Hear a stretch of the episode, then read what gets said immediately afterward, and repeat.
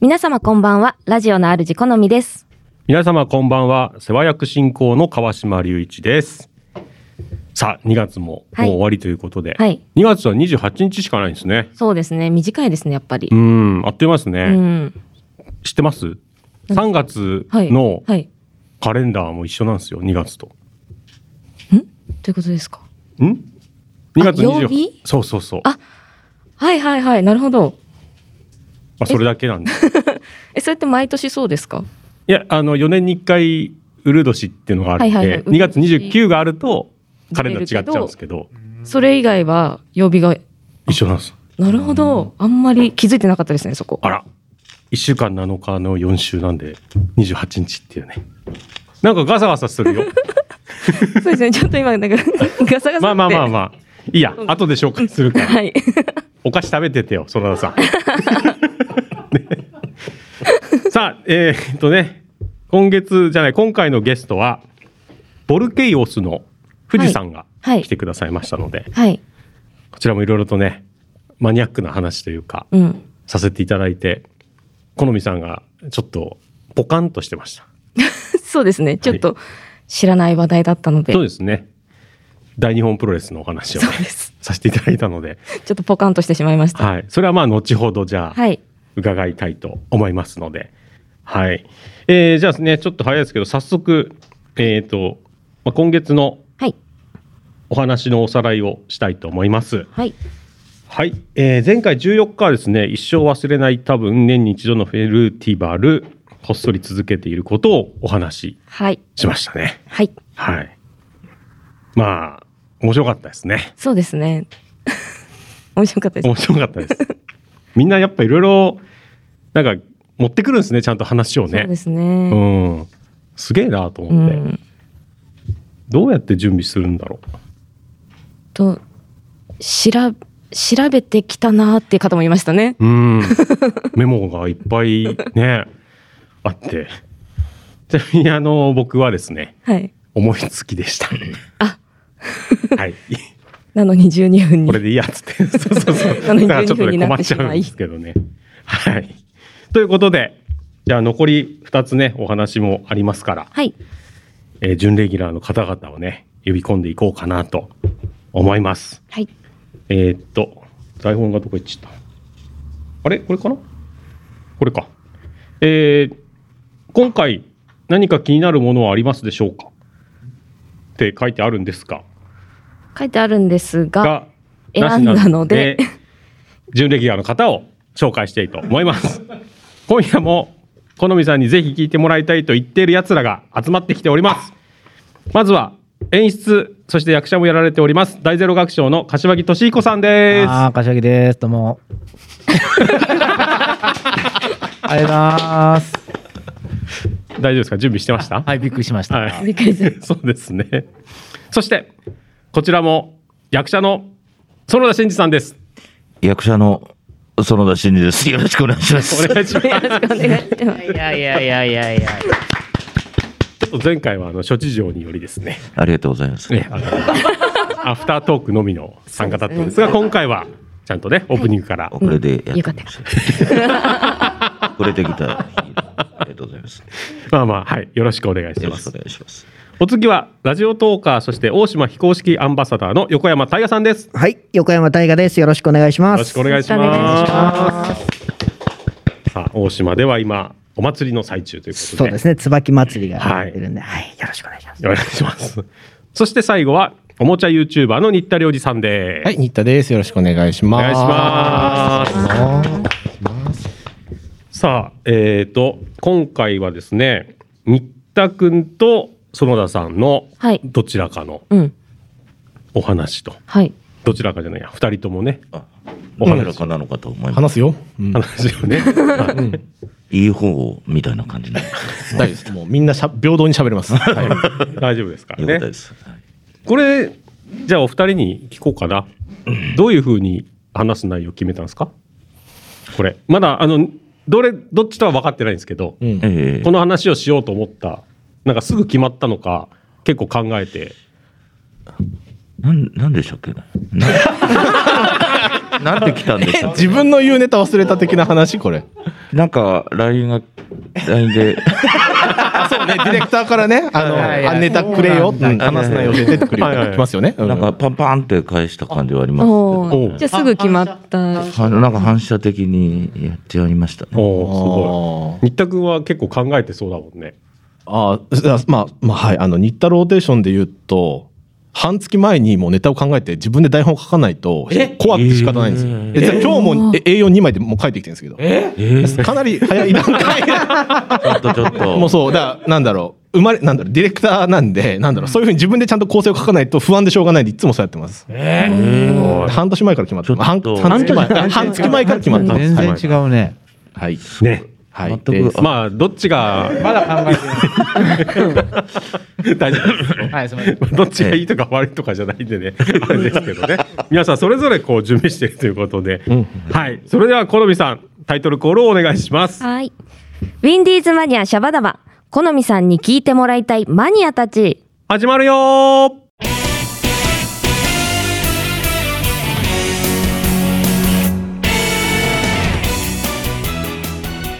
この番組は制作ニューエイジシネマ協力大ゼロ学賞でお届けいたします。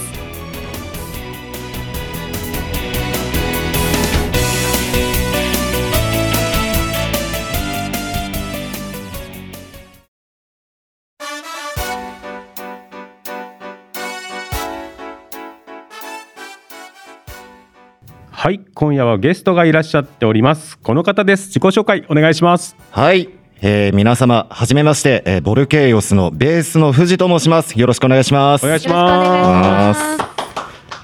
ボルケイオス。はい ちょっとこいい。強みだけが強いかなって いうパワーワード感っていうもう一回言おう。ボルケイオ ス。おありがとうございます。もっとセクシーにセクシーはもう好みさん担当です。一回言っときますかお願いしあまおす。願いしますボルケイオス。ああーあーセクシー大丈夫ですか藤井さん。オッケーですか。はい大丈夫ですあありがとうございますりじゃあこちらでちょっとねあの簡単なプロフィールご紹介させていただきます。はいえーボルケイオスは2010年に結成2017年2月8日にサードアルバム「ボルケイオス」をキングレコードより発売しメジャーデビュー現在4枚のアルバムとシングル2枚をリリースロックラウドメタルの要素を織り交ぜた楽曲に日本語の歌詞を歌い上げる音楽ですバラードやノリノリの J-POP を感じる曲アコースティックと幅広い音楽を4人で表現熱のこもった熱きライブパフォーマンスを繰り広げるということではい、ありがとうございますははい。確かにあの YouTube とかでい楽曲は聴かせていただいて、あありがとうございますはいやっぱりねこう激しいこう一曲の中に激しいこうデスボイスのとこもあるけど、ちょっとこうメロディアスなうんうん。部分もあったりして、はいなんかこうなんだろうな幅広い厚みのある一曲だなっていう感じはし振たんりですけど幅がちょっうとん広くやらさせていただいておりますねはい、これあれですかあの作詞作曲とかっていうのは富士山いや、えっ、と、主に作詞の方は、はいえーボーカルの潤がやっておりまして、ええで作曲の方はまあ全員でやってあたりしています。なるほどなんかこうはいあ。るんですかやっぱりそのみんなで作り上げる時って、はいまあ、話し合ってやると思うんですけど、はい。まずイメージみたいのはそのんさんがこんな曲感じでやりたいとかっていうので来るんですかえー主にあの、ギターのリフとかではい持ってきて、もうリフの、まあ、ワンフレーズだけとかなんですけど、はい、それで持ってきて、スタジオで、まあ、全員で合わせて、じゃあリズムこうだねとかってやって、じゃあ進行こうしていこうかとか、はでそれで固めてって、えー最後にあの順が主に歌メロとか戻せてくるっていう作り方してます。おーじゃあへー本当にみんなでうんうん。作ってくるっていう感じはいなんですかね。そうなんですね。へーすごいですごいんですよボルケイオスさんはですねはい。もういろんな活動されててうんうん過去に、えー PS4 オンラインゲーム「レッド・イット・ダイ」に楽曲参加、えーあとかーはい映画「ヴァンパイアナイト」の主題歌とかはいさらに稲川淳二さんの「怪談ナイト」公式テーマソングを担当し通販限定シングル「ミステリーナイトツアー」をリリースはい。なんか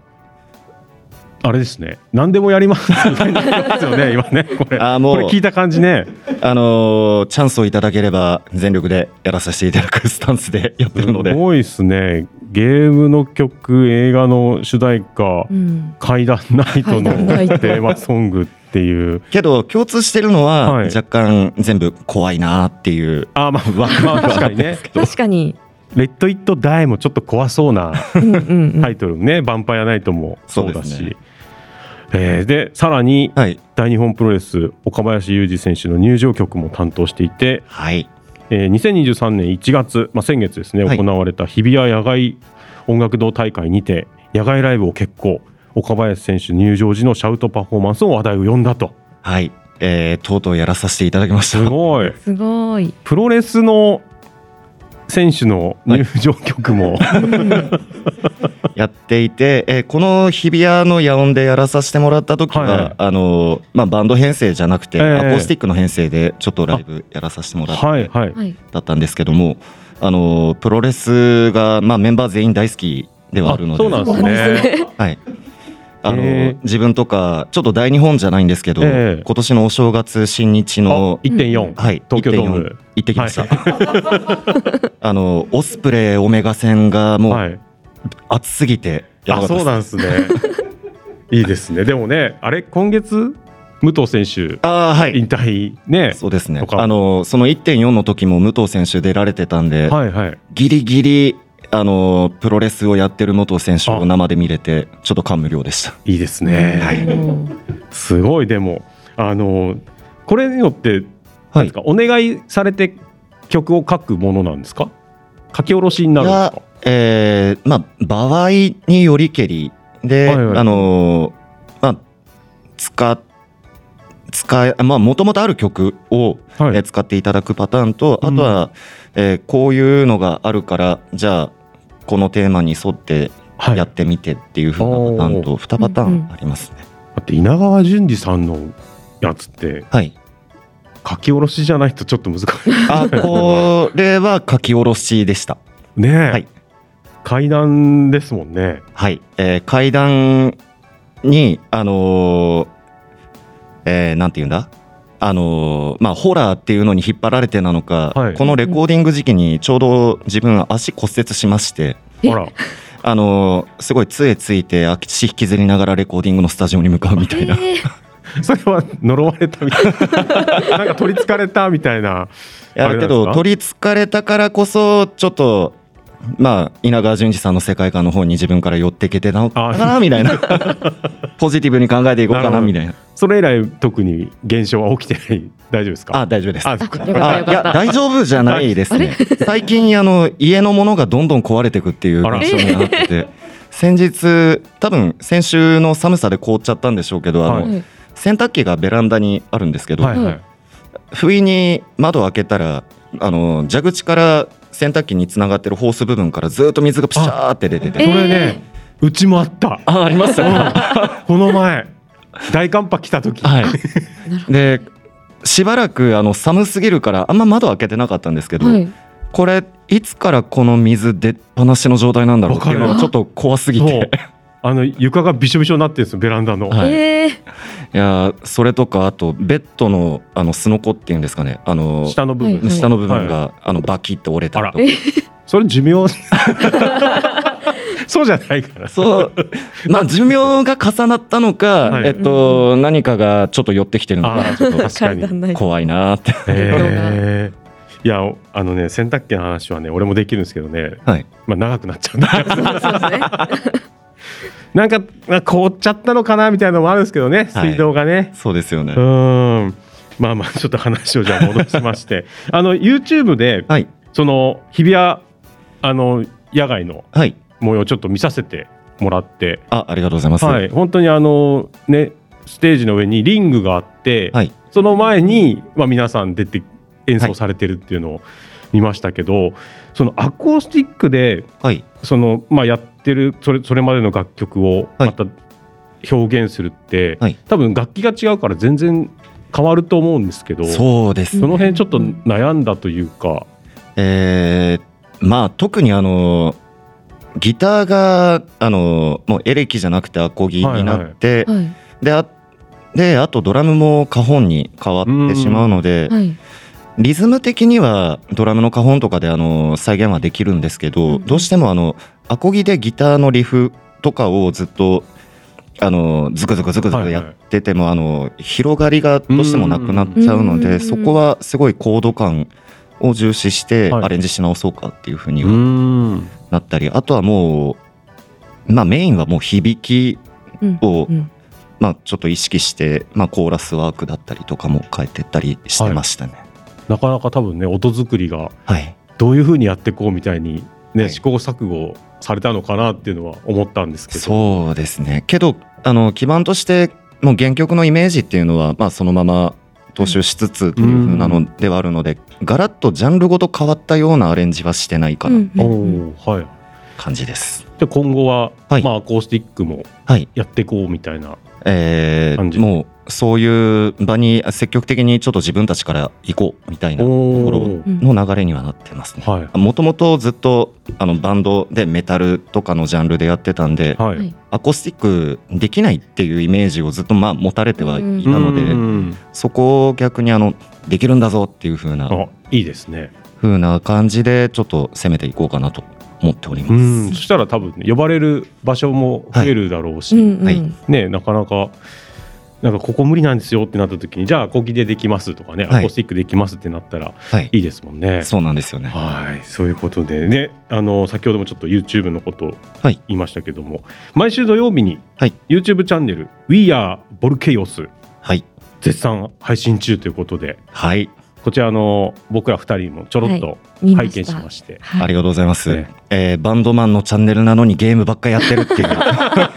いやでも楽しそうでブロックスやってた、ブロッあクスいいなと思ってなんいかやー楽しそうだな。うんあのー皆さんバンドマンがやってるチャンネルっていうと結局、まあ、楽器担いで何かしらやってるって思われるんですけど、何なんですかねなんかどうしてそういう感じになったんですかもともとコロナでライブができないっていう風なところからでじゃあ活動をどういう風に表に出していこうっていうところからのスタートだったんですけど、うんまあ、最初のコンセプトとしては、はいあのーまあ、個人個人の、えーまあ、人間性といいますか、うんそういうのをちょっと、まあ、ライブでかっこつつけてるやつだけをバーンって出すんじゃなくて、うんうん人間性とかを出していけるようなコンテンツを作っていけたらねっていうところからのスタートではあったんですが、はい、まあ、あまりにもちょっとゲームチャンネルみたいな感じになりすぎているというでもなんかすごい親しみやすいそとういなんうでかすねよ、うんありがとうございます。うん親近感が湧く感じでいいですよね、うんなんかそこのギャップで、まあ、ちょこちょこと、まあ、ライブの映像とかも挟みつつ、うんいい塩梅を作れていけたらいいなっていう気持ちでやっております。わかりましたじゃあねちょっとお時間来たんで あえあのボルケオス富士山のかっこいいところをね、はい皆さんに聞いていただきたいと思いますので、じゃあ曲紹介お願いしますはい、えーボルケイオスから、えーアルバム「ティアドロップ」より表題曲でありますね「えーティアドロップ」お聴きください。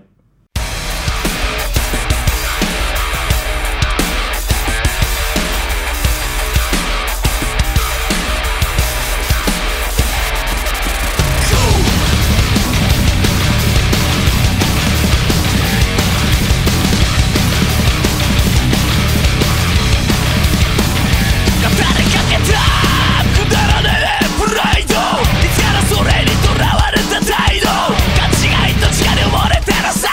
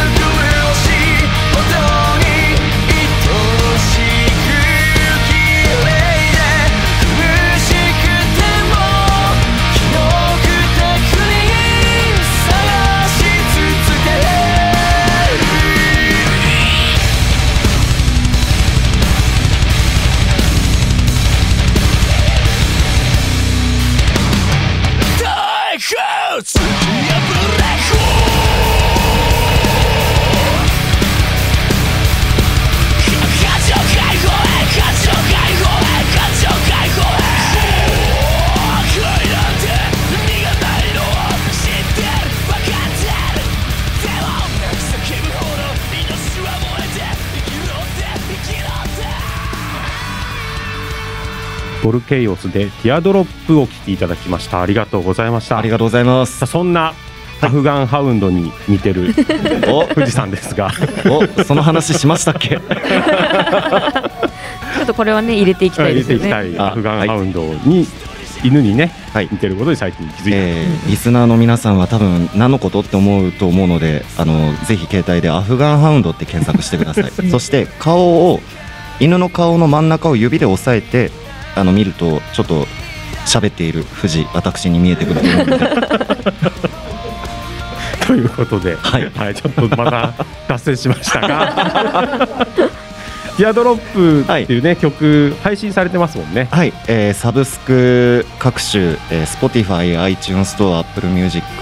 とか、えーもろもろ、えー配信しておりますので何かやられているツールがあったらぜひそこから聞いてみてみてくださいはい。そしてさっきねあの前半お話しした岡林裕二さんのはいテーマ曲っていうのは、はいこちらは配信はあいやこれはもう試合会場でしか流れないやつではあるのでなるほど。はい、えじゃあこれはもう試合を見に行くと。はい大日本さんのはい大日本さんってすごいあの狂気とか使ってたプロレスでしたよね。えーストロングスタイルとデスマッチの、はいはいえ2大柱で、えーやってるで団したよ体ねさんですのであのー単純に他の団体よりも熱量がやばいので、あ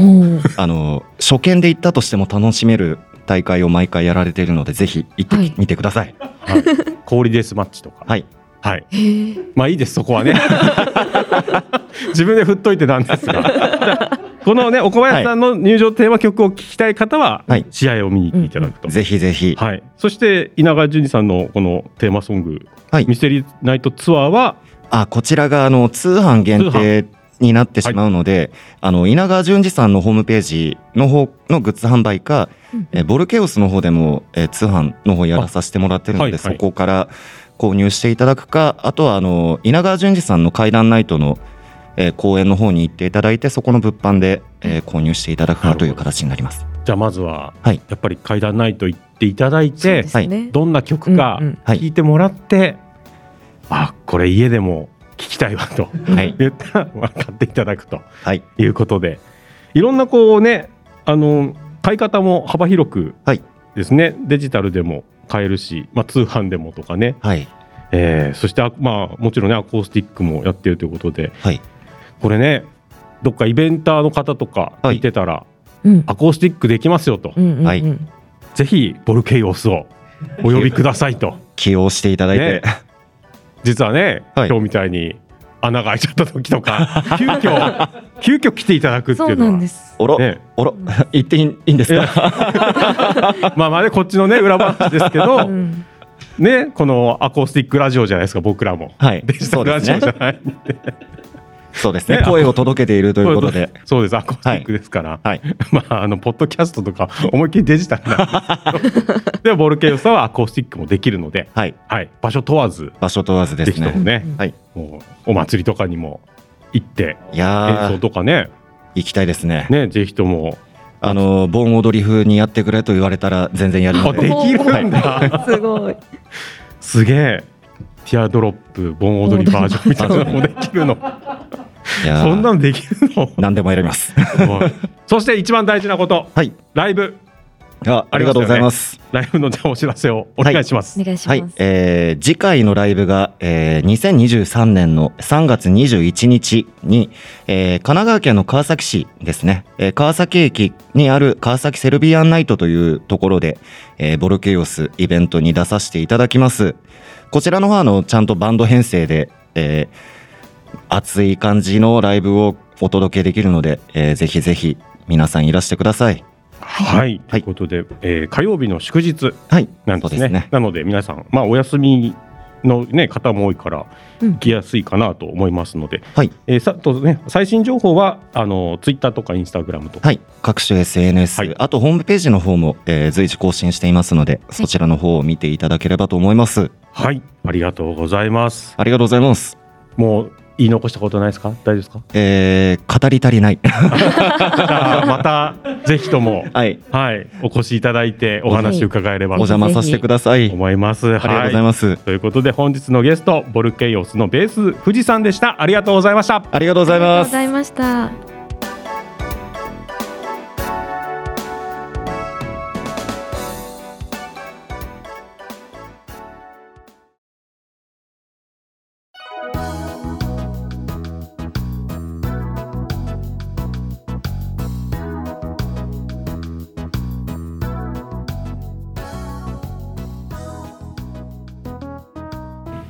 それでは推しキャラ推し活をお願いいたしますこちらの担当は誰でしょうか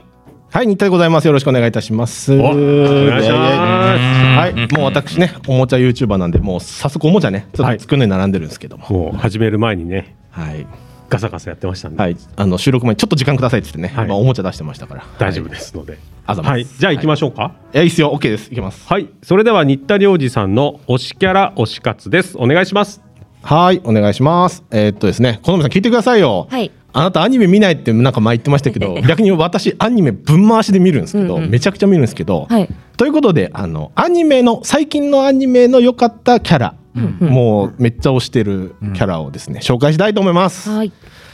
一人目はいあちょっと待ってね台本をひっくり返してとはいえっ、と一人目えっ、と「鬼滅の刃」のはい柱宇髄天元さんですね、はい今見せてますフィギュア持ってきてます、二刀流ちなみに「鬼滅の刃」アニメ見たことない人お手上げおうあでも柏木さん見たあのとね三話だけ見た。だからそこ はその人は知らない。だけ3話じゃ絶対来ないですね多。分多分25話ぐらいに出るのかな、うんその人は知らない。おーあれも知そらんなない後半にそうですね。うん。あ、じゃあ、あ、説明しがいがある、話しがいがあるということで。はい、大人気鬼滅の刃でございます。鬼滅の刃、これどういう話かってあっさり言うと、まあ世の中に鬼っていうね、元人間だったのが、いろいろと、なんか邪悪に取り憑かれて、鬼になっちゃうわけ。うんうんで、その鬼がめっちゃいるわけ。で、めっちゃ強い鬼もいるわけですよ。うんうんで、バーサス鬼を倒す鬼殺隊っていうのがいて、うんうんでその鬼殺隊がの主人公がかまど炭治郎っていう青年なんですけど、でその青年が鬼殺隊に入って鬼を倒していくっていう話ですね。うんで、えー私今回推している宇髄さんは最近アニメになったあの遊郭編っていうのがあって、うんそれに出てきたんですけど、うんあの構造で言うと鬼にめっちゃ強い鬼が6人ぐらいですよ、まあ、ボスですよね、ボスキャラが6人ぐらいいて、はいで味方の柱に柱っていう人たちがいるんですよ。うんはいそれも6人ぐらい強い剣士いるんですよ、うんはい9人かないるんですよ。うんうんでその話毎回その強い鬼 VS 強い柱でそれについていく主人公みたいな新人剣士みたいな繰り返しなんですうんよ。うんで、えー、とこの宇髄天元さんはですね、はいあの元忍びです。へえであの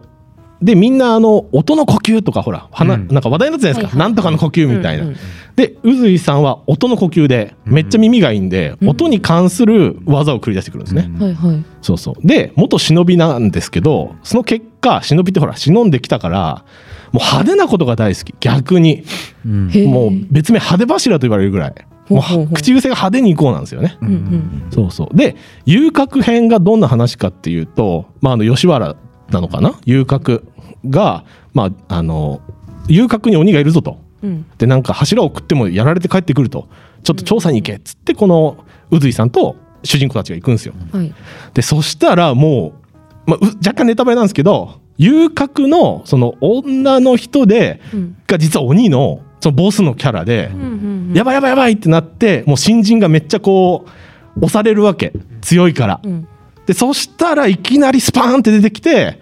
まず一発食らわせるんですよ。もうそっからしてねあの足速いから見えない瞬間に首切っちゃうんですよスパーンって。おーで超かっこいい超かっこいいであの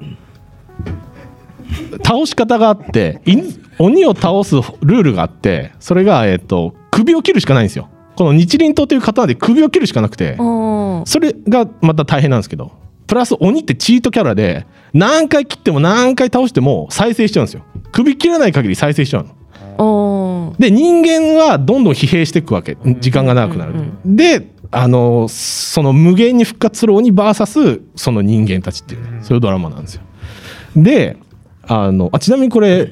あの横山さんとか見,、ました鬼滅ですかの遊郭編。いや見てないですね あ、そうなんですね。僕あのそうかそうか一応あの話の流れはどざっぱにしてるんですけど、うんうんアニメの方はそのもう一期の最初の方でリタイアしました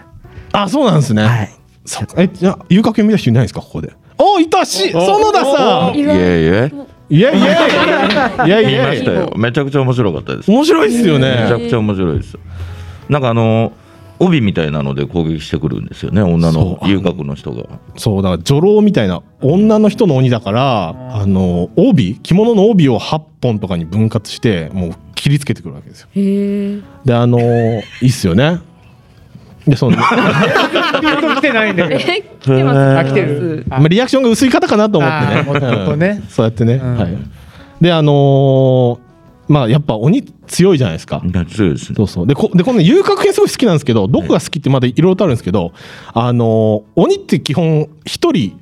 あ、がで首切ったら倒すっていう前提でずっと話進んでって、うんでさっき言ったようにこう主人公が押されてる時にスパーンって切ったんですよ女の首を目に見えない瞬足でスパーンって切ったんですよ、うんはあは倒したやったとえでも第5話だぞって思って見てたら、うんうん死なないんですよでいきなり泣き出して「あーお兄ちゃん!」って呼んだらえうん背中からお兄ちゃん出てくるんですよであ兄弟なんですよ鬼今日鬼が鬼が兄弟体の中にいたってことそうそうそお兄ちゃん。お兄ちゃんが鬼だからう いやそこはかかってるか分かんないけど、はい、うん、おしか当てないですけど。はいそうで今回の勝利条件がはいもういきますよ話あそうそう今回の勝利条件が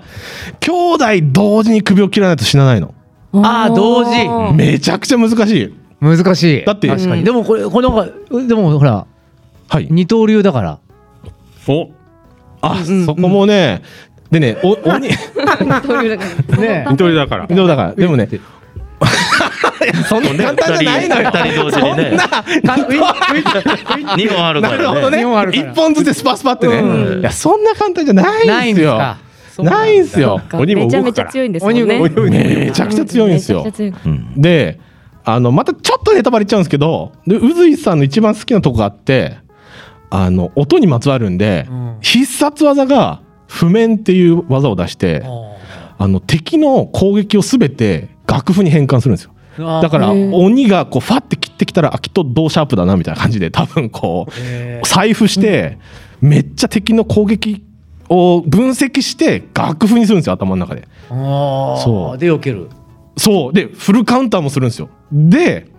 あだから攻撃してきたえだからそのまあなんだろうその攻撃を避けるしカウンターも決めるんですけどうんうんただ問題があってめちゃくちゃ時間かかるんですよやっぱ楽譜書くの時間かかるかあーそっからそうでまたちょっとネタバレなんですけどもう楽譜書き終わるまでにこの宇髄さん左手首切られてえどえー毒も回ってもう瀕死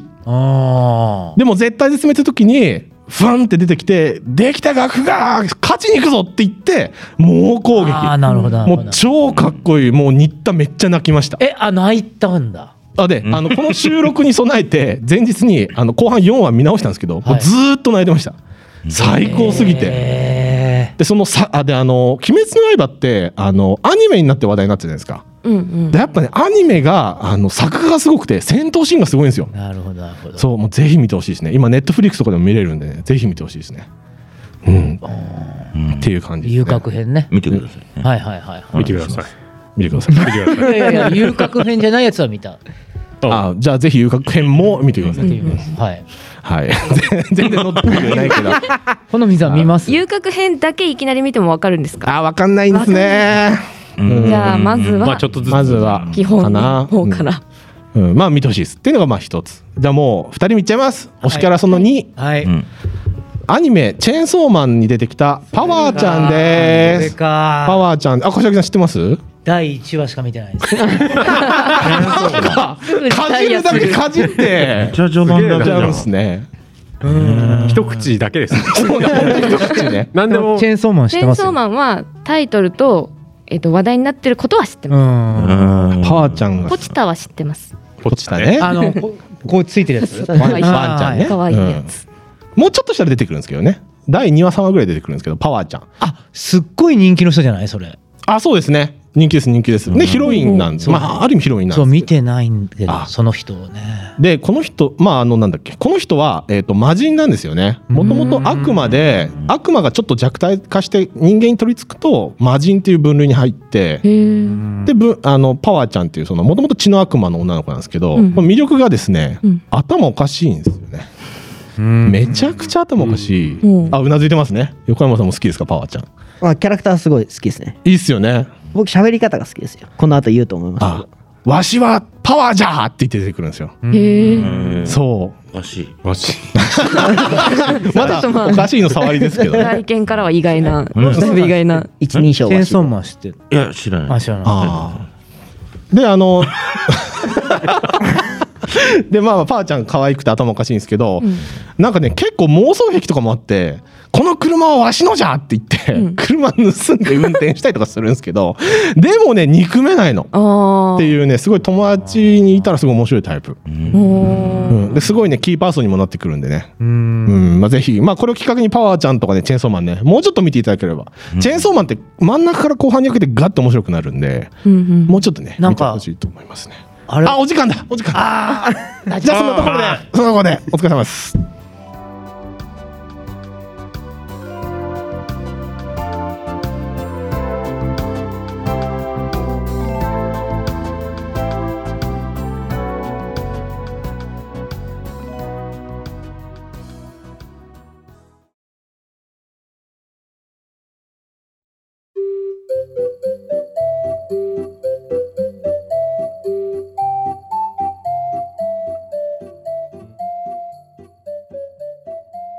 お次は PE ラインをお願いいたします。こちらの担当は誰でしょうか。はい、園田です。よよろしくお願いします。ろしくお願いします。はいまずこのあの、あ、指振りましょうか。あ、大丈夫ですか。はい、何ですか。え、始ごめんなさい自分で言言って始あ感のじ振ります振ります。あ、お願いします。はい、いいですかじゃあ。はい、お願いします。それでは 園田真二さんの PE ラインです。お願いします。はい。あえーあの PE ラインっていうのをご存知の方いらっしゃいますでしょうかいや初めて聞きましちょったとわからない。 ?PE ライン、まあ、あの、この釣りの話になってくるんですけど、あ、えあのー僕もともとあの、まあ、キャンプ、キャンプ、この 前も、あの、ラジオでキャンプのアウトドアの話とかするぐらい、はいはいなんかその、キャンプとか好きで、うんうんまあでもキャンプだけじゃなくて、あの、釣りが好きなんですよ。うん釣りキャンプというか、釣りして、そのまま釣った魚焼いて食べるみたいなのが好きだったんですけど、最近なかなかこう山の方に行けないっていうことで、なんかできないかなと思って、まあそのまま軽い気持ちで、この近くの、う家の近くは海なんですけど、すぐ釣りしたら釣れんじゃないかなと思って、うんうんやってたらまあまあ何も釣れなくってそれで YouTube とか見てたらすごいあのシーバスをっていうスズキ、スズキを釣ってる人たちがすごくいてあこれスズキ釣れるんだと思ってええと思っていろいろ調べたらそのまあお金かけない遊びのつもりでやってたんですけどなんかいろいろ揃えなきゃロッドもちあのロッドっていうのは竿なんですけど、うん竿も違えばリールも違うし、うんでその P ラインっていうのがその僕なんてこう、まあ、みんな釣りしたことあると思いますけどあのリールっていうあのぐ釣りりぐしりたこぐりとぐ前り。提でいく。やりたことないですか行きましょう行きましょう釣りしたことない。いやあるあるある釣り自体したことあるないですあるあるあないリールこの人はないないない、ないけど、わかりますよ。あのリールみたいな、なんかあのぐるぐる回る、ぐるぐる回すやつぐるあの糸がナイロンなんですよ、なんかあうんうのん大体。うんで、大体ナイロンで、あのまあ、それでいいだろう、まあ、それでも釣れるんです、しかも、うん別に。うんだけど、その P ラインっていうのは、その編み込んである、あーあのタコ糸とは違うけど、なんか、まあ、タコ糸みたいな、なんかあの、糸なんですよ。うんうん。うんでそれが何がいいかってそのナイロンだとビューンってあなんか大きいのがかかった時に伸びるんですけど、うんそれだともうビシってあ伸びないんですよはいはい強いんですね。じゃあねだ。からこの手元の反応はがいはい分かりやすいみたいうんな、うんそれそれで値段がうんバカ高いんですよえちなみにどれぐらいなんですかあのー、200メートルで、うんまあ1万いくらとか結構するするするでしょ糸でえちなみに糸でナイロン はその糸はごめんなさいあそうナイロン糸ぼうんナイロンはいくらなんですかあまあでも4 5千円とかじゃないですか同それじもレ結ベル構すんだ結構するんですけど倍でも倍ぐら倍い結構するじゃないですかナイロンの時点で,、うんで P ライン見たらなんかもう8000円より安いのないんですよね、えこれ糸ですよ ね。みたいなのをあの釣り具屋さんでずっと見て、なんか入ってんーのできないかなみたいなえ見たところなんかこれプラチナとか入ってんのかなみたいな。ちなみたいななんこちからだったらもっと高くなっちゃそれはそまあはいそうはいいうそれをあのまあ下糸って言ってなんか全部にリール巻くと全然足りないんですよその200メートルでは。うんあなのでそうなんだ下へに使わないというかまあ底上げみたいな。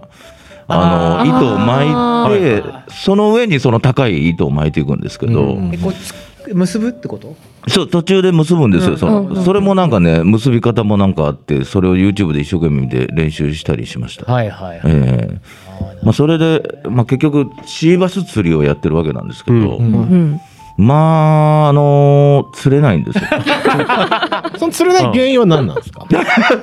いやそれあのいろいろプロの人とかの YouTube とか見てるんですけどあれうそこはあんま聞かないでく原因れは分るからないあごめんなさいいやいや見てるんですけあごめんなさいど、なんかね、わからない。同じことやるんですけど、全然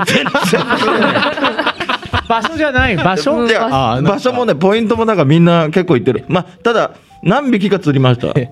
そんなに大きくないけど。はいはいいやてっきり P ライン使ったらめっちゃ釣れるって話かなと思ったけど違うんでそじすゃないんですねあの、追っていったわけなんですよね。なんかあの、釣れないから、うんこれを変えたら釣れんのか、うんあこれ変えたら釣れんのかあ。で、どんどんお金かかっていったみたいな話なんですけど。でも結果釣れてないまあ、未だに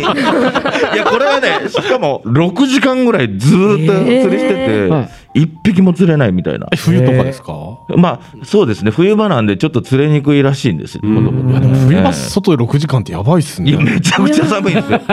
手がもうかじかんでわーなってんのにうんそれでも投げててもだただ投げててこうあまあルアーっていうこの疑うん似うわうわ餌釣りじゃない、はいはういんはいうんうんそれ難しいんだよねまあこれは難しいわけなんですけど、この嘘の餌を、さも美味しそうな餌に見せるっていうはこいはいとなんですけど、うんうんなんか引っ張ったらこうブルブルブルブルって泳ぐんですよ、なんかその疑似餌が。でブルブルブルって泳ぐから面白いんですよこう投げて巻い て投げて巻いてしてるとただ、その YouTube でプロの人見るとそのブルブルさせないでくださいみたい なあまりえーみたいなえ なんでなんであ それ嘘の 嘘の動きだなんかなんか激しすぎ波動が大きすぎるとこう食いつくあー見破られますあ見破られあるブルブルさせるのが楽しくてやってたこんな、ああ、すごい泳ぐじゃんと思 って、わあ、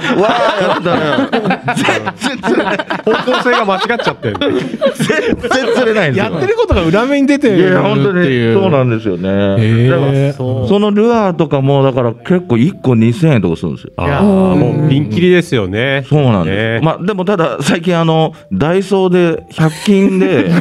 これがね、またバカ釣れする、釣れるって言って、あそうなんですあね。100の、問均の題、でもむしろ問題になってて、なんかあの、問題になる。なぜ売れるなぜ釣れる2000円とかのやつのを真似て、はいはいうんうんうんそうか100円ずつ売ってる安んですくよ。買えるからみんなそれ買って高いのが売れなくなっちゃそううそうそうあそーう。だってこれで釣れるじゃんみたいな。はいはいだって、まあ僕はどっちでも釣れてな いけど。みたいな話に今はなってるんですけど。全然釣れないですよ。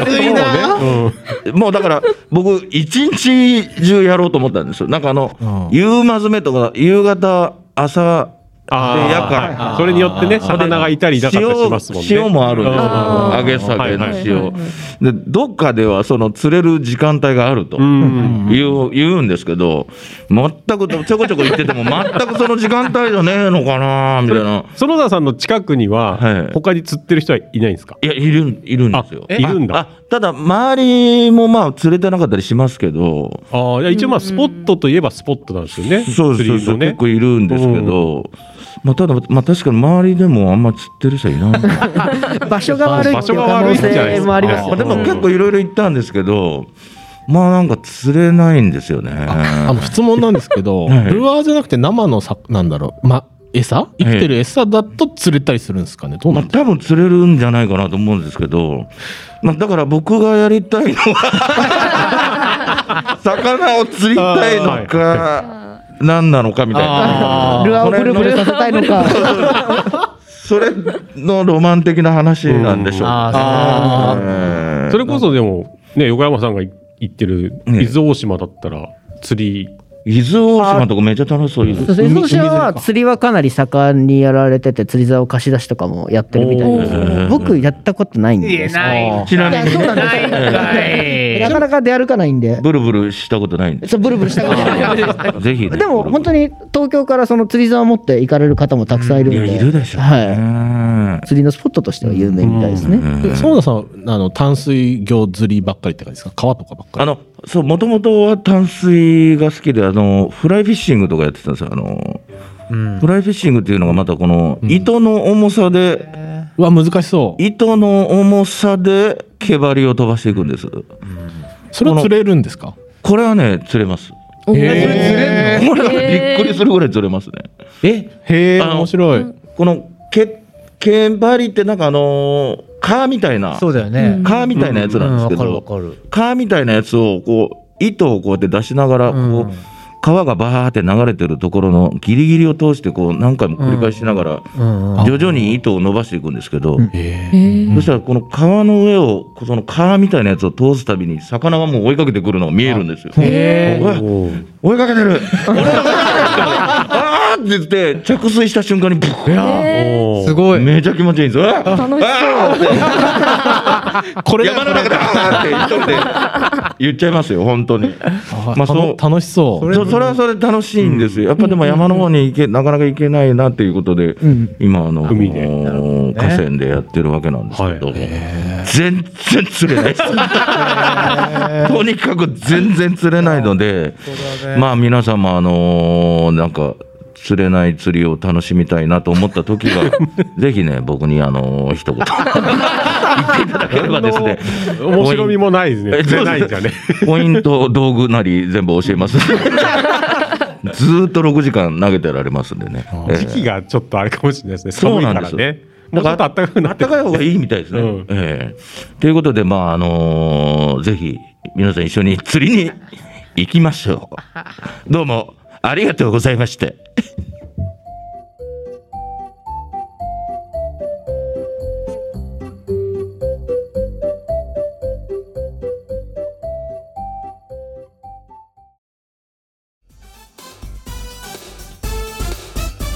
早いものでエンディングでございます出演者の皆様ありがとうございましたありがとうございま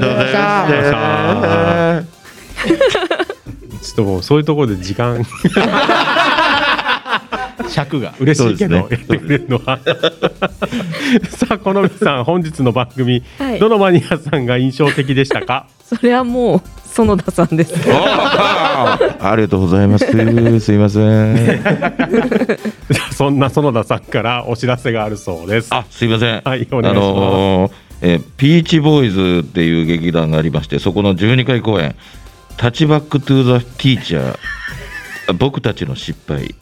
えーっていう お芝居がですね、中野のザ・ポケットで、えー今年の4月19日から23日までやっておりますので、えーよかったらよろしくお願い します。よろしくお願いします。ありがとうございあまりすがとうござい ます。すいません。 あ本当にすのいません。詳しくは多分ピーチボーイズさんのツイッターとかそうですね、はいツイッターで見ていただければ見てもらって嬉しいなとはいありがとうございまおす願いします。柏木さんもお知らせがはいはいあるというえことーで、はいえっとし二つありますはい4月の頭に、えー、とコンドルズっていうダンスカンパニーの中の、なんかよくわかんないですけど前座っぽい感じで、えー、となんかダンスを合体したような「食卓」っていう、えー茶色いプリンさんの作品3人でえー出ますはいのが1個です。4月の7 8うんが、えーゲスト出演です。で、えっ、と、あともう一個は横浜のカナックホールで、えっ、と、シェイクスピアのジュニアを、えーリーディングします。これは演出です。えーこれもカナックホールのホームページ見てくれるとすぐわかると思います。以上です。はい、あありがとうりがとうごございますざいます。じゃあ横山さんもえぜひあ、そうですね伊。豆の、あはい伊豆島からってことですね。お知らせを伊豆島のお知らせ。お知らせをあほそうらお祭りお祭りやあ、ってそうるですね。伊豆島のお知らせはまあお祭おり祭りがをその3月の26日までやってるの で、あの皆様ぜひ遊びに来てくれればはい夜祭りとかもありますので行きたいな、ぜひこの機会にいらしてくれればと思います。これちっちゃはいい。 お芝居に関しては僕は何もないんで。あなはい伊豆島の方に伊豆島ではい。はいお好み焼き屋さんもいや違います。あ、お好み焼き、あ、そうですね。お好み焼きは東京の方であ東京でやってるんで。ははいい。伊豆大島は何をやって伊豆島は炭火焼き居酒屋やってます。え七輪を使ってお肉焼いていただいたり、その居酒屋メニュー食べてもらったりっていう感じです。えー、行きたい。静岡の美味しいお肉使ってるんで。いいですね伊豆大島はい。なんてお店ですかお六輪ってお店です。六輪数字の六に輪っかで六輪ですね。じゃごめんなさい伊豆大島でお大島ですかあ、そうです。え、んん三原山ですあ、そうです。三原山のところです。そこです。今度行くんですよ実はええ、なん何のためにロケちょっとしたあれであ、そう なんです。気になるな。ちょっとしたあ気れでになるなちょっとし たあれで何ね回言うのあ僕毎月毎月行ってるんで。あそうなんですねよか ったら。えーはい、エンディングでわかる新事実というねということでありがとうございます。はい。はい、じゃあ新田君もあいいんですかはいあのですねおもちゃ YouTuber をやってまして、えっと、りょうさんのフィギュアットチャンネルって検索するとですね出ますえーであの私将来有望でございまして1週間に3人ぐらい増えるんでねもう最初ゼロだったのが早くもね330人ぐらいいえーったすんで、ごい。ぜひぜひ見ていただければと思いますお願いします、はいありがとうございます。川島はまあ他局で番組やってます。あはい、 以上です。はい、ということで、リアタイで聞いている方は、この後公式サイトにて、今回の放送長尺版がアーカイブされます。また、アーカイブでお聞きの方は、この後少しアフタートークもありますので、お楽しみにしてください。そして番組ではノートにて番組内容の記事などをアップしております。もし番組が気に入っていただけたら、ノートよりサポートができますので、えー少額で全然構いませんので、少しだけでも、お気持ちだけでもサポートしていただけると嬉しいですと。いうことでいやーなんかすごい笑ったがしますーねなんか内容盛りだくさんなね回でしたねはいということでじゃあまとめていきますかねはい、はいということでありがとうございますそれはそれではここまでのお相手は川島隆一と新田良二と横山大河と。園田真二と柏木俊彦と。ラジオの主好みでしたよう好み様皆様お疲れ様そしておやすみなさい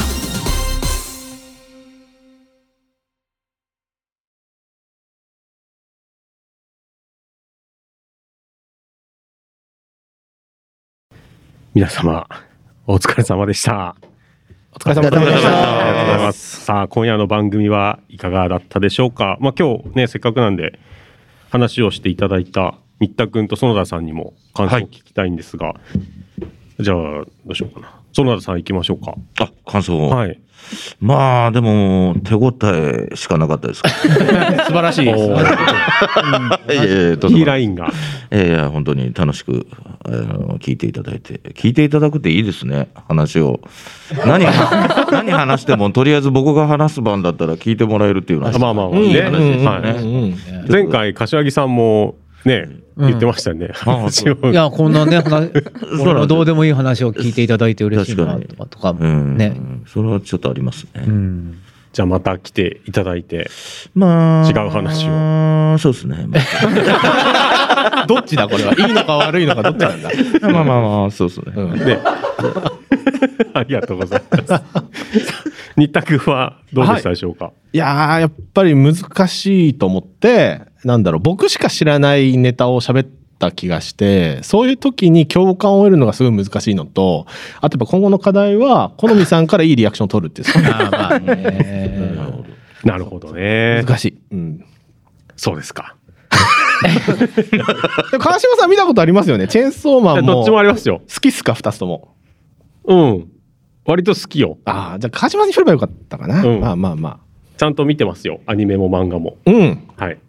まあ、それ以上はあ特に、そうねな、んだないですけど。まあねままあまあまあまあまあまああまあはいうん。なんかね、難しいとこで、キャラ推しの人もいれば、箱推しって言って、まあ全体が好きですよっていう人もいるじゃないですか。惜しい、えうん、だからどっちかっていうと俺はその漫画とかアニメ全部がその作品全部が総合して好きだなとかってあーなるんで、あうのんなかなか語るのって難しいですね。で僕基本キャラ推しだからうん多分おもちゃ YouTuber できてるんですよだアニメのこのキャラ好きっつってこのおもちゃ買ってレビューみたいな感じでできてるんですよね多分だから箱推しとかだと難しいかもねそういう YouTuber とかはねもしかしたらねあの、コスチューム着たりするパターンの感じとは違うんですかえっと YouTube 的な話あの、えな、ななんていうんですかあの、コスこプうレいう人に、コスプレイヤーみたいな。あ私え私がそういうのもあるよえね。そうなまあまあまあまあなことにはなっていかないんですか僕は自分にものすごく自信がないのでビジュアルにだからもう YouTube も顔出ししてないですえへえだから本当このラジオ弾いてる人しか中の人のこ正あの正体分かってないですけど YouTube 上はコメントも全部オフにしてるんでもうコメント見ると多分泣くと思ああ、そううだ。そうあー自そういう分ことをかそう自分を守るために全部クローズして YouTuber やってるんでそれでも増えるんね。じゃあ相当確かに、それでも増えるってこと。そうですねだからこの収録前も1本上げてきましたからね、えー割と順調にやっておりますコメントあった方がでも広がってくんじゃないいやもう精神的に耐えられない 怖いではいまあよろしかったら「り」「よ」伸ばし棒で「りょうさん」でね行くんでお願いしますはい。まあ宣伝はいいんで。 厳しい。厳しいよ。川島さん昔からね日体に厳しいんでまあまあまあねまあまあまあはい。ありがとうございます。はいさあ、ね、あの、エンディングでもちょっとお話をしてもらったんですが、なんか告知がいっぱい皆さんあったので、もう一回ちょっと振り返ろうかなと思って。はい。園田さん、じゃあ、いきます バンバン、バンバン言ってくださいよ。えいいかもしれないですね。えビーチボーイズあ、ピッチボール、ねはいはい。そうですね。やられるという ことで。はい。なんかピーチボーイズさんってこう、ええ僕ちょっとあの申し訳ないですけど見たまだ見たことないんですけど、あ結構はいあの、なんていうんですか下ネタ炸裂なそう、あの、感じ基本のお話が、あの、童貞の3人組がいるんですけど、はいはいその童貞の3人組が、こう、なんとか童貞を卒業するために奮闘するお話っていうのなるがほど基本的な、基本的な話なんですが、まあ、もう全然関係なくなります、後半。はい。でなんか園田さんはその毎回脱いでらっしゃるまあ、ここのところ脱い でます。ここのところ脱いでますね。今回もまあまあどうなるんでしょうか。今回まだわからないんで、なんとも言えないんですが。え、で脱ぐってどれどれぐらい脱ぐんですかも全全部脱いで、あ、全裸になる。すごいあ、そうなんだ。もう50万円にして、50万円のおじさんの裸を見たかったら、ぜひ行ってほしいな えーえ、って感じで、えすけど年齢の設定みたいなのあるんですかね、高ね高校生とかなのあいや、なんかもうちょっとずつ、まあ、もともとはその3人組は大学生だったんですけどあ、大学生だっまあ、近頃もうちょっと無理があるだろうってことをもう30歳も超えてきてるんで皆さんだからそれをあのちょっと社会人になった童貞3人組みたいなるほどなるほな感じをやってみたりいろいろ今ちょっと模索してるよう模な索中なんでええもう一回じゃあそうですね公演のお日にちを教えてくだああそうあそうですさいねぜひぜひはいえー、っとですね、2023年4月19日からはい23日ですね、はい中野のザ・ポケットでやっておりますんで、はいえーぜひね、あの、み何かいろいろ見たい方は来ていただきたいなと思います。ありがとうございます ありがとうございます。ありがとうござい ます。柏木さんももう一度あお知らせ、そうですねはいぜひぜひ僕ねちょっと分かりにくいんですけどだからそのコンドルズさんっていうダンスカンパニーがえっ、とね中野じゃないすみません嘘だ新宿の ゼロゼロはいホールっていうのがあるんですよ。でそこで公演をするらしくて、うんでそこの 4日4ステージやるらしく てその中の 2, ス2ステージにふわっとしてる。そうあの出演するらしいんですよらしいいやいや、これがね、まだ稽古も始まってない。でも、再演、三に20分ぐらいの作品で、あのね、踊れる女性と踊れないおじさん二人っていうもう物語なんですよ。おー物語だ。で、すんごい喋るんですよ、セリフを。えーでも、すダンスも踊るんですよ。っていう踊れないけど踊れないけど。はいそれこそココントローズって一時期すごい有名でしたもんねそうだね。テレビとかでめっちゃ見ましたあ僕、そうだよね。うんうんうん今度有名ですよ。今度は有名ですよね。うん、だからまあそこでもコンドルズの本編には出な多分出ないんだと思うんですようん多分ねうんいや全くふわっとしてるた だ一応もう一回もう出演しますって出てるし、はいももう一回屋号を教えてななんていう名前で出るんですかあその団体というか茶色いプリンっていう団体で出てる茶色いプリン出てんなって見ていけばいいああそうですねはい茶色いプリンが出てるっていうのはあもう柏木さんが分からなかったらもうもう誰も分からない。まあそうなんまあそうなんふわふわしてだからとりあえずそこに抑えられてるぞっていうなるほど。それがはい何月何日それは4月の78です4月7日はいにで出てる出かてるもしれない出てるそれは出てると思います まあどういうこと場所がね分かってるってねうん日にちと場所品が分質か場っ所てるだからそこに行けば行けば行けば大丈最夫悪大丈夫です。最悪 大丈夫最悪大丈夫はいなるほど。でもう一あ個がもう一個がはい横浜の、はいえーカナックホールっていう公共劇場の、はい僕ね7本7本目なんですよシェイクスピアのリーディングをするのが、はいあ演出をするのが演奏するのが、えっとそのリーディングなんですけど、はい3人でやるやつで、えーあとあそこにリュートって知ってます、あ、何でしたっけ楽楽楽器。器あうのん、柔軟ハープみたいなやうんうついやもうギターの形してるんですけど、ギターのはいお折れてて、ああ。はいはい16弦かな、っていうのと一緒にリーディングするっていうのが、へえなんかえなんかやっててなんかやって毎年やってて、はいああ前やっていた。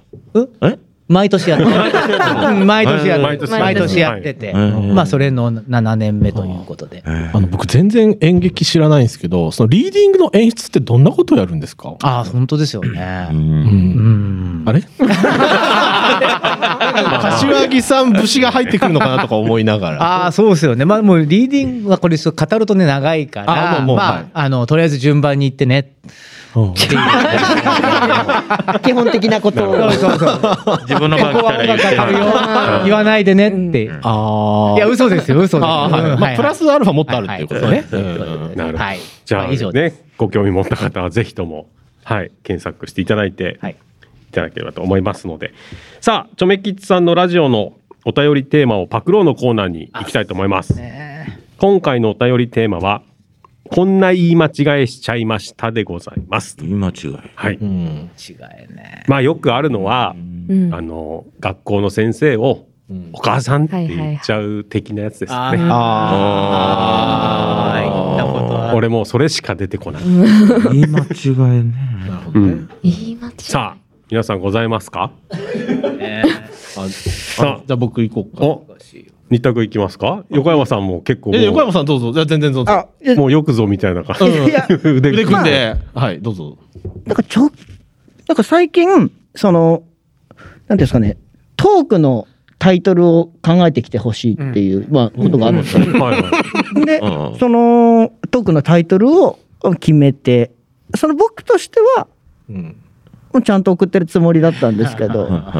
まあ、その、本番当日までね、気づかなかったというおうか、蓋開けてる見るまで気づかなかったんですけど、はいなんかフェスティバルっていうのを、フェルティバルっていうふうに言い間違言い間違えちゃったっていうことうんははいありましたね。はい。あーすごい気になるタイトルでしたもんねいや、ベルティバルそうですね。ちょっとおかしなことになっちゃったんでね。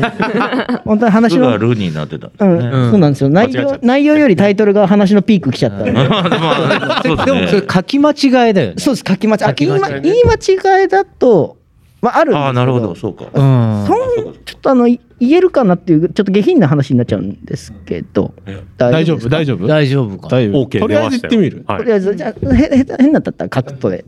本当に僕あの小学生ぐらいの時でうんうんうんその全然その性の知識とかもない時だったんですけど、うんファミリーレストランに行って家族で行ってうんで僕ラーメンっていうか麺類が大好きだったんですよ、うんうんでな何頼もうかなって思っててでそのメニューを見てたんですけど、うんあ担々麺とちゃんぽんがあってはい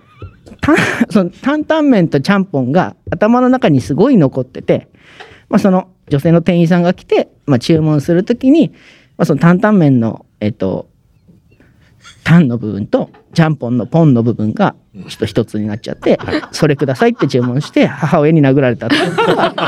あります。ああなるほどその時は僕はそのそれ全然大丈夫あ大丈夫ですかその言葉の意味を知らなくて本当にで僕はなんで母親に叩かれたのかが全然分かんなかったんですけど、うんまあ、その店員さんそんにな「タンポンください」って言っちゃってっていうことはありましたね言い間違いですねそれは、ねはい結構でもそういう人いそうですね。いますかね、なんかね。そういやでもそれはメニューが悪いですやっぱそういうの並んでるとまた人のせいにする。メニューを切りますか。まあそんなことですかねはい、あーなねるほどね俺もよくその食べ物注文ってよくあるんですけど、はい絶対あのマックとか行き慣れてるとモスバーガーとか行っても同じようにはいはいはい頼んじゃうとか、そこにないものを頼んじゃうみたいとなかあーあるあね。これないんですよとか言われてあるわ。なんかすごい恥かいた思いがああるんですけるどわだからなんとかサンドであるところもなんとかバーガーって言って、うんあすいませんなんとかうんサンドのことですよねとか言って、うんああすみませんみたいな感うんじ確かにでとかああるんですよね。うんなんか、まあ、統一はできないんでしょうけどね。うんうんまあ、そんな感じ。これ結構難しいよね結。構難しい。あの俺ね奥さんがあはい僕の奥さんはがい、えっとずーっと言ってることがあるんですよ。うんあの ずーっと間違えてることがあるんだけど、い何何これね突っ込んでいいのかわかんないんだけど、んあのメンチあるじゃないですか。うん。うんあれメンチメンチカツ。メンチカツはいはいうんメンチカツをうんずっとミンチって言ってんだよ。うんでカツはつけないの。あつけないうんミンチはミンチミンチあじゃじゃあミンチカツって言えばミンチカツ買ってきたからとか言ってでもねあー目って言ってねえなってずっと思ってんだけどただ京都の人だからあ京都はあミンチとか言うのかなとかおあひき肉みいたいのミンチって言いますよ。ミンチのお肉って言うから。うん、ひき肉のことって思いますよね、ミンチうんってそ聞いたうら。でもあれもひき肉みたいなもんでしょメンチ。まあ、まあそう中身がわねわかりますわかります。だからあれ間違えどっちなんだろ うあっはいて思ってずっとどっちなんずだっろうと言ってないのあ。の質問ですけど奥さんに聞けばいいんじゃないですか。いやいやだからうあんの教えて教え て。そこを刺していいのかどうかみたいな。そうそうそうミン,ミんン、ミンチカツ、えーとミンチカツって言わない普通みたいな話だったら面倒だなと思って、うんうんうんうん。そうなんです。すごくわかる、それ。わかりますよねここちょっと一個面倒くさいなとはいはいはい配偶者いるとすごくわかります。そうだそう僕今シングルだから普通になんだろうそうね聞けばいいうんいいんじゃ会話の一つでできるんじゃないかなと思っちゃったけどそうじゃないんですね いちそういち詰めてくんなよっていそうう。これ詰めると結構いろんなこと詰めなきゃいけなく てこれは根深いんだ 最最終的にどうせ通じるからいいだろそうういろんなことねね流していかないとえそうなんだ言い間違いとかも流していかないと、すごいな。そうなんだ勉強になる一個一個ね、そんなことで詰めてったら、みんな日が暮れる。日が暮れるし関係悪化しますよ悪化するんです。いろいろ見過ごしてあげてると思うお互いね覚えとこううんそれは確かにね、あそうなんだありますね。そうです壮大な話になりましたねそうそうそうそううんうん園田さんなんかありますかいやー、それ基本言い間違えることないんですけど、なんか本当にびっくりしたときに、うんあのー、す本当にって、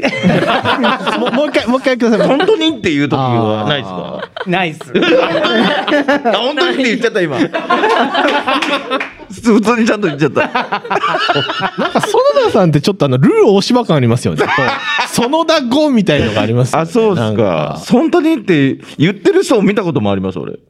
え、本当に本当にって言ってる 人。まあ、そういう感じです。なんか園田さんすごいな言い間違いね。何ですかあーなるほどね。ねうんうんうんまあでも言い間違いしても、なんか、いいですよね。園田さんね。あの、気づいてない可能性ありますよね。その、自分で。周りうんあ自分がねえ言い間違えてんのに今ねまた思い出したんだけああどうちの妻がええ今 そんなあにの今お芝居出大丈夫ですか奥ててさんの話 大丈夫大丈夫ですあのチャマーコっていううん茶まチャマーコってねもうすでにチャマーコわかんないじゃないですうかんチャマーコってスペイン語であスペインうんうんスペイン語かなスペイン語で若造とか小僧っていう意味うんででそれはお芝居のタイトルなんですようんでそれを今リーディングの稽古中なのうんうん奥さんがうんうんで「チャマーコ」っていう作品をやってるなと思っててうんうん書いたんだよ、うんでもうちの奥さん「マチャーコマチャーコ」って 言って言ってんだけどこれも突っ込んでないあーどれ突っ込まないんですかいやだってこれもミンチと一緒であ、ま、マチャーコの稽古だとか言ってマチャ違 うなチャーコだなとか思ってそれはでもあれじゃないですか他の方に迷惑かけたんじゃないです現場で ねかうんいやそうもうでもそうツッコミ待ちの可能性もありますよないですないわざとわざとマチャーコはないですよねチャーコいやそういうもうめっちゃ多いまあでも本人は多分至って真面目にね、うんそう言ってるから笑うのもちょっとねそうあれだしなるほどあごめんねどうぞ町秋に引っ張られてじゃあ新田あ君いき新ます田かさああ全なんだろう僕だけだと思うんですけど、まあ、小学生の頃なんですけど電話番家の電話番号が覚えられない子でんうん6618なんですけど1を7っていつも聞き間違あうで小学校低学年とかだからあの割とですねあのお腹下す子でですね割と保健室行って、うんあもう帰るってなってじゃあ家に電話するから電話番号教えてって言って661か7どっちだったかなーってなって間違えた方教えてずっと親が来ないっていうことが 結構ありまあしたね。そうー伝えてな間違えちゃった667711だと思うみたいな感じでこう間違えた方ずっと言ってな、うん、しばらく来ないとかがありましたね。 1と7 1と7ね、うん、そういう子でした。ねうん番号はね結構ありますよねでもねあれなんで覚えられないんですかね番号とかね番号よく覚えてましたよね昔友達ん家の番号確かに覚えてたな、覚えてました、ね。ああそうか今スマホだから超楽ですよ今ね。全然覚えてない覚えないでですすねうんうんあと言われた番号をメモするんですけどなんか逆に書いちゃったりするんですよ、あーだから4250って言ったやつをなぜか4520って書いたりとかうんうんうん、まあ、まああるあるですよねそれはね年齢ですかねそれ老いです老いの可能性老いですかねえまあどうですかね老いどうなんでしょうねそうなんだはい、うんということで時間稼いだよ好みさんええいラやスなんかずトっお願いしとます考えてたんですけど、はいびっくりするほど思い出せなく て言い間違い言い間違いってだってしてますよ多分言い間違いしてるけうど、うんん忘れちゃいませんすぐにわかりますまあわかりますわかりますめちゃくちゃ面白い言い間違いをしたら、うん多分なんかこんな風に言っちゃってはいみたいうんうなんエピソードとして残ると思うんですけどもう全然全然申し訳ないけど全然思い出せないんですけどでもさっきちょっと柏木さんの話で思い出したのが私じゃないんですけど、なんか友達がいつもあの映画とか見て、役名を間違えて覚えてる率がすごい高くて。さっきのあの新田さんのミルコとかがルミコになっちゃうみたいな、わかるそのなぜかその入れ替わっちゃう文字が入れ替わっちゃう、うんうんうんなんか間違えて覚えてるをすごいよくしてる人がいて、うんまあ怪人さんの名前変な名前多い しねであと多分なんか自分の都合のいいようにそう覚えるかあーら、覚えやすい方うんに、絶対ミルコっていうのがちょっと5位になくて、うんうんルミコになっちうゃう、ん、うんまあうんうね、んそういうのはねありうんうます、んあとやっぱり他人が言ったことほど覚えてますね。あ自分で言ったのは分かんないけど確かにそうそうそうね確かにね、確かにねなんか今思い出したけどいいですね調子いい調子いい、いですいよですか、ええあのねあの電話あい自宅に電話だから小学校かな小学校の時に電話がかかってきて、うんおかお母さんが出て、うんうんうんお母さんが「いません」あ俺僕のことを「いますか?」っていう電話だったんだけど「はいいはいは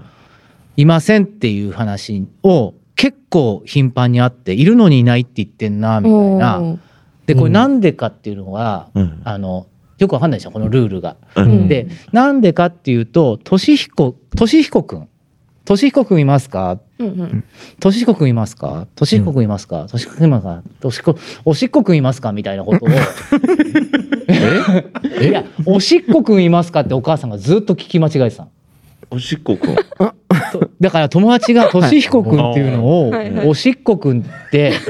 ずっと聞き間違えてて、はい聞き間違いなんですね、うんこの場合はおしっこ君いますかっておしっこ君だからおいたずら電話だと思ってあーはいガンガン切ってて。へで柏木がいるのに繋がんないみたいなおうーん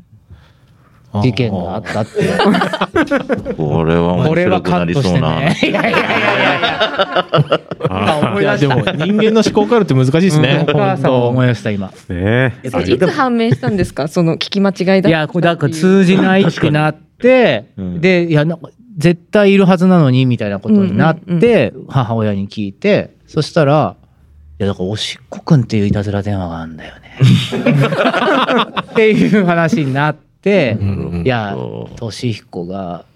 早く言うとおしっこに聞こえるんだ」っていうことで、まあ、ちょっとねざわっとしたんですよいやいや俊彦ってつけちゃった私が悪かったみたいな話になるわけよ。あああ、でも真面目だから 母は。こんなことになってるなっちゃうの。これむずいね。はい。、難しいですね。はい戻します。はい、戻したとこ で終わりでございます。ありがとうございました。ありがとうございました。あ